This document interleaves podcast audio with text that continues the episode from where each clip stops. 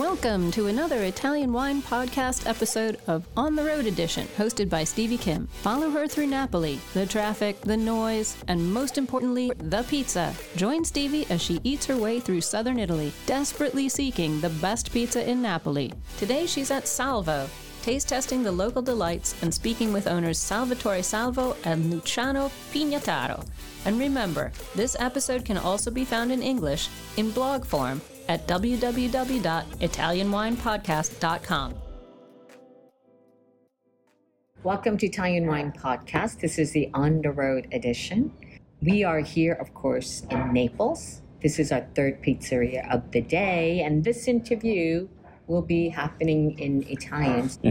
Non parlo napolitano, quindi lo faremo in italiano questo giro. Bene, Noi siamo qui con uh, ovviamente Luciano Pignataro, mio amico, ciao. e nonché il mio cicerone di Napoli, perché avevo questo sogno sempre di venire a Napoli e testare cosiddetto migliore pizzerie del mondo, Sì, nonché a Napoli. per forza. E quindi io a Napoli non conosco nessuno, conosco solo Luciano Pignataro e sono molto fortunata perché Massimo esperto della gastronomia e ovviamente anche la pizza, nonché Certo. mio amico divino. Amico tuo divino. Sì, allora, e noi ora siamo qui con Salvatore Salvo, uno di tre fratelli, che è una storia lunga, che ne parleremo con lui, però prima, Luciano, io ho la mia Bibbia ora, pizza, libro di, libro di pizza, ho studiato un pochino. A, a proposito, tutte le persone che vogliono approfondire il tema di pizza, specialmente pizza napolitano, c'è questo corso gratuito. Gratuito. Gratuito, assolutamente gratuito, bellissimo, sull'Università di Federico, giusto? Che si chiama Pizza Revolution. Pizza Revolution. Sì, è bellissimo, è in italiano, però consiglio a tutti quelli che vogliono approfondire il tema della pizza. Allora, Luciano, innanzitutto, grazie. Grazie a te. Allora, quante pizzerie ce ne sono a Napoli? Eh, siamo solo su Napoli città, oltre 1000-1500 anche. Tutta la Campania sono 10.000 più o meno e in Italia sono quasi 100.000, insomma. Ok, allora, però io ho detto ho poche ore a disposizione a Napoli e ho detto dammi la linea guida, i must, assolutamente quelli migliori che io devo visitare. E tu hai nominato tre oggi. Perché questi tre? Allora, non sono i migliori, sono degli esempi di tre cose che bisogna conoscere. L'antica pizzeria da Michele è la pizzeria più conosciuta al mondo, è il locale più conosciuto al mondo ed è Eh, rimasta... Perché c'era anche Julia Roberts. Sì, eh, diciamolo, quindi- diciamolo. E praticamente c'ha la fila sempre davanti, Mhm. e una fila in cui si sentono parlare tutte le lingue di questo mondo, anche il napoletano, non, non è solo una, una pizzeria per turisti, ed è rimasta fedele a se stessa, con solo due tipi di pizza, margherita e marinara. Ho scoperto oggi però c'è un'altra pizza, uh, Marita, Maritta, Marita che Sì. in realtà è margherita e marinara. Sì, sì, una, una- una via di mezzo, Sì. diciamo. E poi io ti ho consigliato una cosa che pochi fuori Napoli conoscono, che è la pizza fritta. Io ad esempio non una- lo sapevo. È una grande tradizione napoletana, soprattutto del dopoguerra. E infine ti ho voluto portare qua alla pizzeria dei fratelli Salvatore e Francesco, perché è una pizzeria moderna. Lo- però loro sono di tradizione pizzaioli di quarta generazione, però hanno fatto questa grande rivoluzione ammodernando i locali, eh, inserendo una grande carta dei vini, 180 eh, etichette, inserendo birre artigianali, inserendo più pizze e quindi diciamo una nuova concezione della pizzeria come si sta affermando oggi a Napoli e in Italia, eh, soprattutto negli ultimi dieci anni.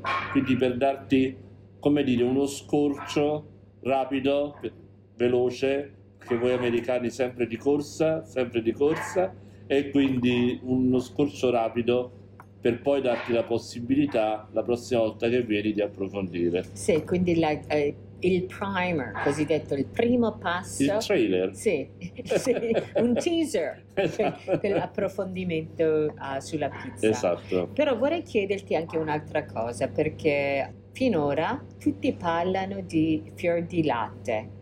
Qual è la differenza tra fior di latte e mozzarella? È la stessa cosa? Non è proprio la stessa cosa Eh. perché il fior di latte è ottenuto con il latte di vacca, latte vaccino, mentre la mozzarella è ottenuta dal latte di bufala.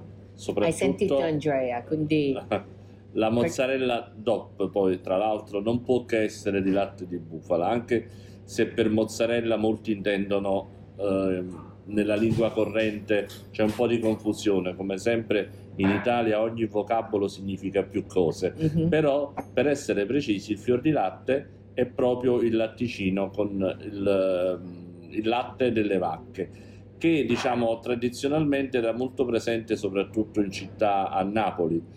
Poi è subentrata la, la mozzarella di bufala, soprattutto negli anni 80, mh, tant'è che molti le, chiamavano le bufaline e, e- e ci davano un supplemento di prezzo. Adesso diciamo sono tutti e due prodotti di eccellenza e quindi dipende solamente dal gusto. Se vuoi un gusto un po' più pronunciato, prendi la, latte di, la mozzarella di bufala. Se invece ti piace un gusto più morbido, più tranquillo, va bene il fior di latte. Ok, allora arriviamo adesso a Salvatore. Ciao, Ciao. ciao. Allora, uh, dove siamo innanzitutto? Non siamo a Napoli. No, in realtà noi nasciamo come pizzeria a Portici, oggi ci troviamo a San Giorgio a Cremano, che è appena dopo il confine. Siamo in uno dei comuni alle porte di Napoli, verso la costa vesuviana, e- che hanno una certa continuità urbanistica con la periferia est della città, i quartieri più popolari di San Giovanni o Barra. Eh, come diceva Luciano, siamo pizzaioli non da quattro ma da tre generazioni, da una terza generazione di pizzaioli. Ehm, in realtà nati da una costola di un'altra pizzeria antica napoletana, eh, una costola che diventa porticese, che era il luogo di villeggiatura di, di napoletani.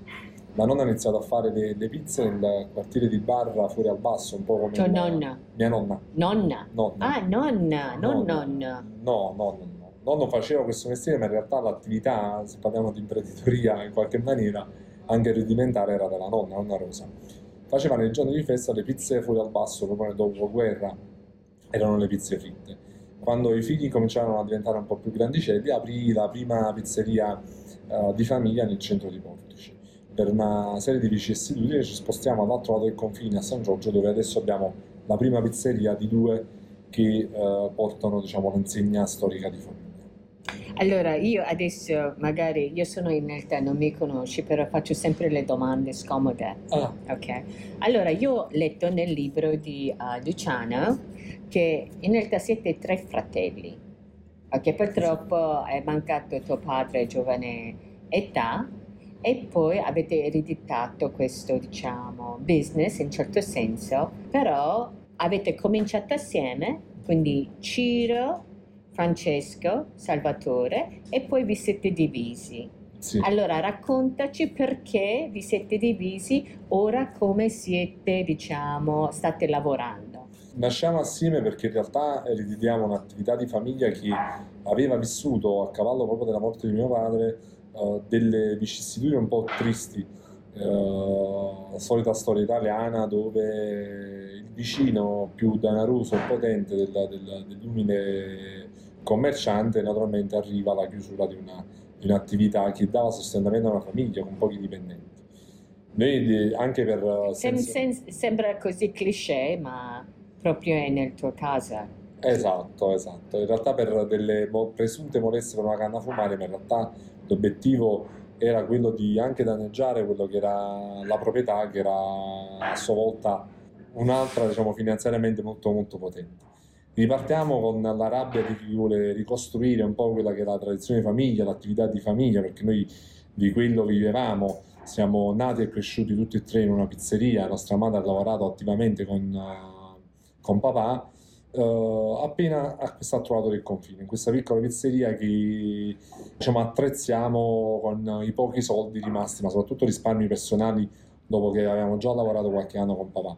Facciamo questa pizzeria eh, ereditiamo la clientela del nostro padre, allarghiamo la clientela perché in realtà poi non era all'epoca il mondo dei social, quindi già passare da un piccolo comune come Portici, passare all'altro lato del confine. Quindi questo fu uh, quando? Nel 2006. 2006? Nella, aprile 2006, papà era morto appena da un anno. Quando è nato iPhone, mi pare. sì, infatti iPhone l'ho, l'ho, l'ho, l'ho visto per la prima volta in America l'estate dopo. All'epoca già per arrivare a San Giorgio a Cremano era una novità quasi conquistare un nuovo mondo. Quindi noi mettiamo assieme due, due piccoli mondi, quello di Portici, mm-hmm. ereditato da papà, e quello di San Giorgio, che in realtà incominciava a conoscerci come, come attività. Eh, e lì incominciamo a creare una storia. Poi, come un po' capita, anche le diversità, i temperamenti diversi da un punto di vista personale ci portano a separare le strade. Io resto nell'attività di famiglia con eh, Francesco, Ciro eh, invece con uh, Beduti e soprattutto un suo modo di essere diverso va altrove a trovare fortuna con uh, un'altra società, con altre persone, creando poi quella che in qualche maniera uh, due facce sostanzialmente la stessa medaglia, ognuno porta avanti con la propria visione uh, quello che credo, credo della tradizione familiare, di quello che ci ha insegnato nostro padre, poi ognuno poi per interpretazione personale ha fatto un'esperienza professionale che gli ha dato una personalizzazione al proprio percorso professionale e quindi poi diventando ognuno interprete di quello che era all'origine, eh, a mio avviso, una grande interpretazione di pizza che era già quella di mio padre. C'è una, diciamo, la tradizione delle grandi famiglie dei pizzaioli, è proprio questa germazione, per cui eh, uno si allontana dalla famiglia, dalla pizzeria di famiglia eh, perché in, prima le, le, pizzerie non potevano eh, sostenere proprio tutti. Per esempio un altro famoso pizzaiolo napoletano, Enzo Coccia, che è stato il primo a fare una rivoluzione eh, sui prodotti, sulla lievitazione, eh, ha lasciato la sua pizzeria di famiglia alla Duchesca, vicino proprio alla stazione, per aprire una sua pizzeria. La storia della famiglia Pellone, la storia eh, di tante famiglie napoletane è, è, molto simile, cioè ognuno poi apre la sua pizzeria e le pizzerie si, si moltiplicano, insomma. Allora vorrei fare la, la stessa domanda a entrambi. Allora, secondo te perché sei, diciamo, categorizzata come modernista, come pizzeria o pizzaiolo? Perché credo che la, la la nostra visione di pizzeria è stata quella di voler innovare quello che era uno stereotipo eh, tradizionale e anche spartano della pizzeria napoletana. Con soprattutto la crisi economica successiva al 2008, cosa succede? Succede che eh, le famiglie dei napoletani, degli italiani in generale, non hanno più quell'opportunità come prima di andare al ristorante, per cui la pizzeria diventa una fascia di ristorazione di ripiego sostanzialmente della loro spesa mm-hmm. e quindi deve, eh, nasce la necessità per assecondare anche un mercato, una richiesta inconscia del mercato di eh, migliorare quella che era l'offerta della pizzeria, che non potesse essere solo il servizio spattano della bibita semplice o delle pizze più semplici, ma quella di eh, evolvere in un'esperienza che sia sempre, cammini sempre di più a braccetto con il territorio e soprattutto riesca in una formula easy ad elevare un, un piatto della tradizione come la pizza del Napoli in una maniera diciamo, sempre più uh, attuale, soprattutto che rispetti uh, diciamo, la tradizione culinaria.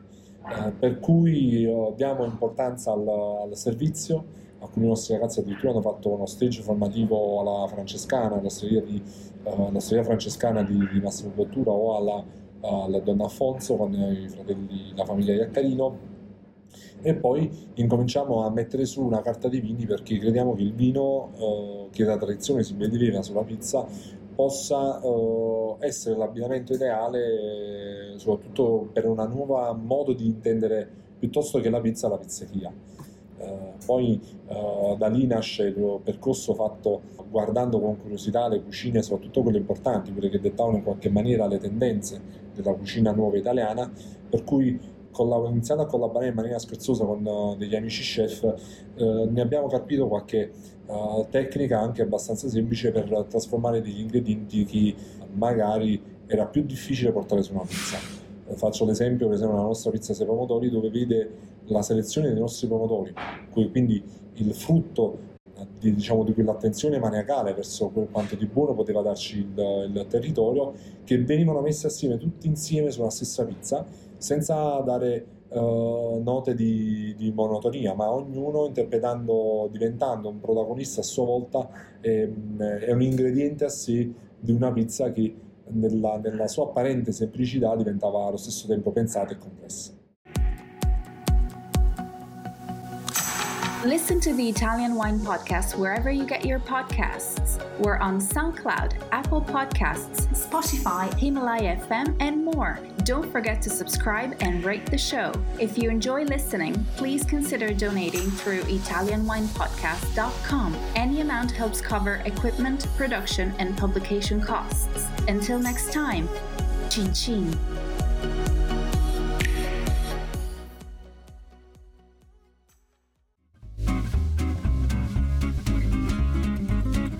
Everybody. Italian Wine Podcast celebrates its fourth anniversary this year, and we all love the great content they put out every day. Chin Chin with Italian Wine People has become a big part of our day, and the team in Verona needs to feel our love. Producing the show is not easy, folks. Hurting all those hosts, getting the interviews, dropping the clubhouse recordings, not to mention editing all the material. Let's give them a tangible fan hug with a contribution to all their costs. Head to ItalianWinePodcast.com and click donate to show your love.